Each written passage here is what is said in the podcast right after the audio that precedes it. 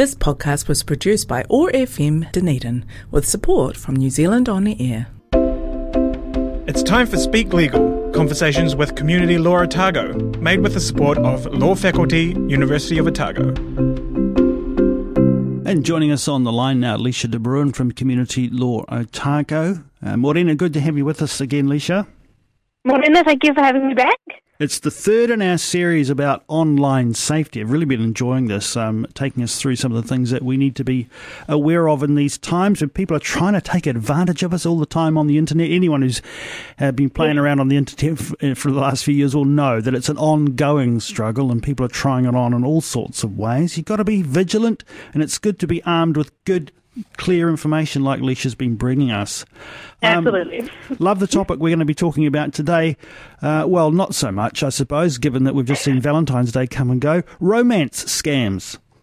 Yeah, so like you were saying, you know, if you're online, you're at risk of um, being scammed, and unfortunately, people do use uh, romance scams um, to, well, yeah, to make money out of people. Uh, let's uh, get a bit better definition around this. So, what are romance scams? So, this is where a scammer pretends to be in a relationship with somebody online in order to scam them out of money. Um, they do this sometimes, well, through emails, social media, dating websites, and any other website or app that is so nothing, no bars hold essentially. Um, and they usually, these scammers are pretending to be someone that they're not. So they're using photos and identities of people that they've found online. Lots of people will know this as catfishing, so it's kind of interchangeable. Um, but it is always important to remember that these scammers spend a lot of time and energy to build an online relationship, um, and they can seem these make these relationships seem very, very real. They usually have a fake background, family, friends, a job. They'll have photos to back it all up. Uh, they'll have they'll often be scamming more than one person at a time. Um, and once they've really worked to gain the trust of the person that they've targeted, they will use various stories to get money or details from that person that they could then use to scam that person out of money. Um, and sometimes they'll start by requesting small amounts of money, kind of, you know, to test waters, and then they build up to larger amounts. But yeah. that doesn't always happen straight away, you know. Um, sometimes they'll just, they won't ask for money straight away or directly. They'll be like, oh, I've got this problem that only can only be solved by money, and then you feel obligated to help them out. Gosh, so quite a bit of effort goes into this particular scam, right? And necessarily um, to to gain the trust of the person that they're trying to scam, it takes place over a period of time, quite a probably number of communications. Um, what do we know about how how serious some of the losses here have been? So, well, NetSafe, who are the experts in all of this online business, um, has had cases of romance scams reported to them where people have lost a substantial amount of money. Some some range between a few hundred dollars, and some have gone through millions of dollars. Um, and according to NetSafe, the average person loses about eighteen thousand dollars um, in a romance scam. So quite a significant number. Oh gosh, that's scary. All right. Yes. Um. So, um, how can we spot a romance scam uh, and distinguish it from a genuine online relationship? Yeah, so some of the signs that you ca- might be scammed online or the relationship's not as genuine as you think it is uh, could be that it's moving quite quickly. So confessions of love or strong feelings within a short time of meeting the person online. Um, the person online tells you about personal troubles that can only be solved with money, like I've just said. Um, you know, if your new love mentions health problems, family issues, business troubles, um, or pretty much any other issue that can solve, be solved with money, that's a pretty good indicator. Uh, just also spread up requests for money. Uh, you should always be wary of that. Uh, changes in communication style. So if there's a if there are several scammers taking turns to maintain a relationship, their writing style may change.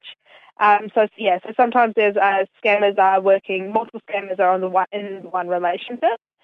Um, be very wary if they're hesitant about meeting in person.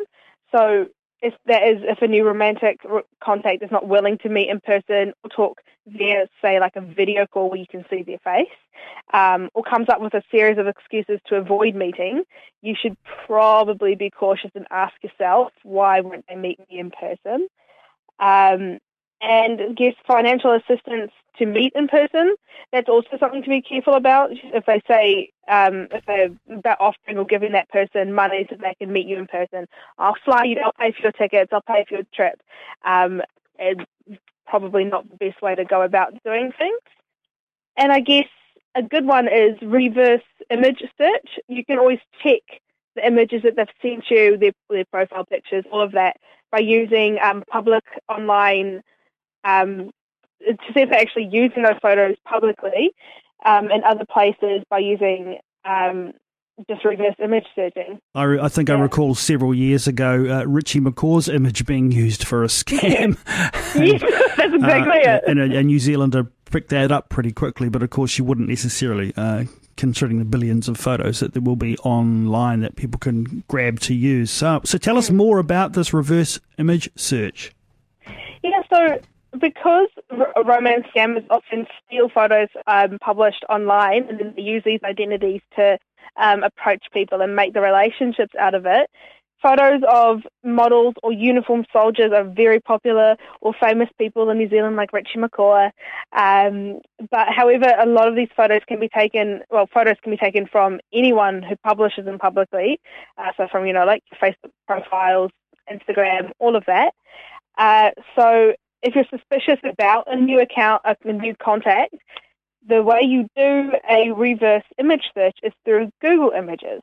First, you just download a copy of the photo of the person onto your device. And then you go to Google Image Search. You just select that camera icon that is in the search bar, and then you upload the photo. And then Google will return a list of results showing where the picture is being used if it is being used online. That's a really helpful tool um, to be able to yeah. do that, and I wonder how many of us uh, would even think to do that. So that's great advice, um, mm. and I imagine that potentially could pick up a huge number of scams, but not all. Not all. It's not. It's not a fail safe. Uh, so it's it's a good uh, technique to look and just to start off um, cover your cover all your bases. But there are lots of tools that the scammers use um, to make a successful relationship. So you, you, they might edit the photo so it doesn't show up. Um, so it's two, three different photos all merged together. So it is it's a good it's a good technique to use, but it's not a fail safe. So people just need to remember that. All right. Gosh, how do we go about actually avoiding these things, these romance scams? Yeah, very good question. uh, so the best thing to do is be cautious about who you communicate online. Uh, don't respond to requests or hints for money. Just don't. Um, never send money to anybody you don't know or haven't met in person. Uh, again, that's also not a fail safe, but it's definitely important. Uh, avoid giving out your personal details that can be used to impersonate you. That's a pretty standard thing for uh, just online scamming in general. Um, and if you think you're being scammed, you need to stop all the contact and avoid sending any further payments. Uh, and contact NetSafe for free and confidential advice if you feel that you know something or something's not quite right. They are the experts in this area, but you can also contact us at Community Law Otago for an appointment, and we can talk you through your situation and guide you through and um, and let you know whether or not NetSafe is your next best bet. We've also talked before about the information that can be used to access our accounts and making sure we're mm-hmm. being really secure around all of that, Leisha.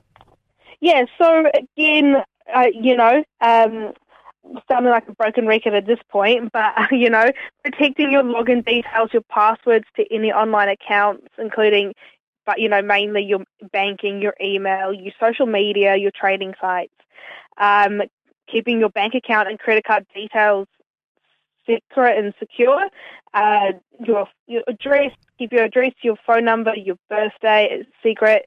Don't provide personal information linked to security questions to your online accounts.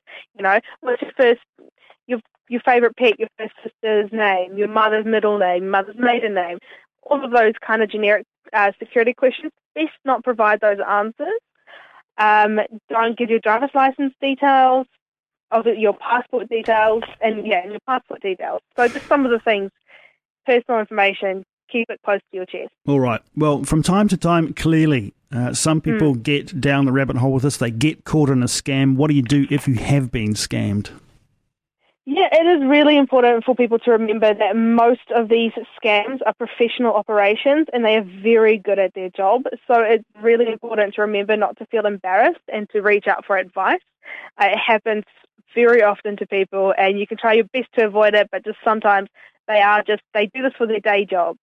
Um, so you can report these incidences to the police. But unfortunately, a lot often scammers are operating in a different country overseas, which means that if you've sent, sent money offshore, so bank transfer or any form like that, it is unlikely that these funds will be recovered um, because the offend or the offender identified because cyber criminals are very proficient at concealing their identities. Uh, so often and often reside in a different country that l- lacks the reliable law enforcement for police, New Zealand police to liaise with. But it is still important to make a report to the police in case one day in you know in the future they do liaise and you can by the off chance get something. Um, but always contact NetSafe if you think you've been scammed or you might be scammed or your friend might be scammed being scammed. Contact NetSafe or give us a call. Um, and we are both of us, both NetSafe and Community Law, provide free and uh, confidential advice on what to do next. All right. Now, during the COVID protection framework, Community Law Otago are available by telephone 474 1922. That's 474 1922. Or you can email reception at dclc.org.nz to make a telephone appointment. Um, and uh, those are being scheduled at the moment by the looks of things between 11 and 12.30, Monday, Tuesday, Thursday and Friday.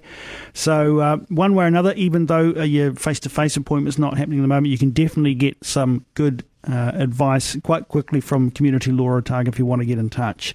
Their website, communitylawrotago.com. Well, this has been such an interesting series with you, Leisha. Um, uh, it's been a pleasure. Uh, uh, you know, if anybody wants to sort of backtrack and capture the, all the discussions that Leisha and I have had around online security, do go to our website, won't you? oar.org.nz. Look for Speak Legal and uh, share it around these podcasts of these conversations. Uh, if you know someone who's perhaps um, just making their first tentative steps into using the internet and so forth, and they've got a few concerns about keeping themselves safe and secure, these uh, these tips from Leisha have been really, really helpful. So thanks so much for joining us, Leisha, and we look forward to another edition of Speak Legal next week. Thank you for having me again. I look forward to next week. This podcast was produced by OAR FM Dunedin with support from New Zealand On Air.